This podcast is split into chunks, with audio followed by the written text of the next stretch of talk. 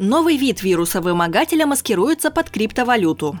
25 января. Эксперты американской компании Fortinet, которая специализируется в области информационной безопасности, называют приложение SpriteCoin новым видом вымогательства. Этот вариант вредоносной программы маскируется под новую цифровую валюту и ворует пользовательские пароли.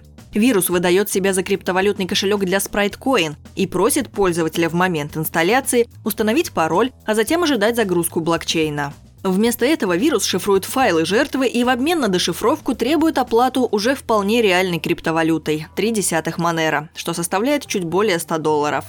Во время анализа мы увидели признаки наличия встроенного движка SQLite. Это заставляет нас предположить, что приложение использует SQLite для хранения собранных учетных данных.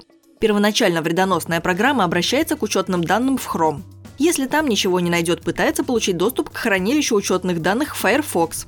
Затем она ищет определенные файлы для шифрования. Эти файлы кодируются с расширением .encrypted, например, resume.doc.encrypted, пишут специалисты в своем отчете.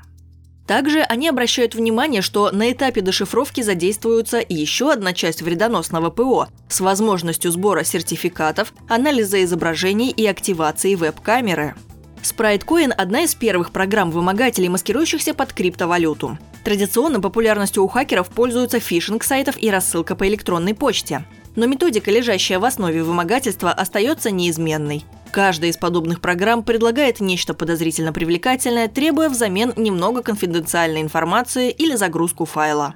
Можно отметить, что сценарий работы вируса SpriteCoin согласуется как с результатами проведенного недавно исследования Центра по вопросам санкций и незаконных финансов, так и с прогнозами исполнительного директора Европол Роба Уэйнрайта – популярность биткоина у мошенников снижается.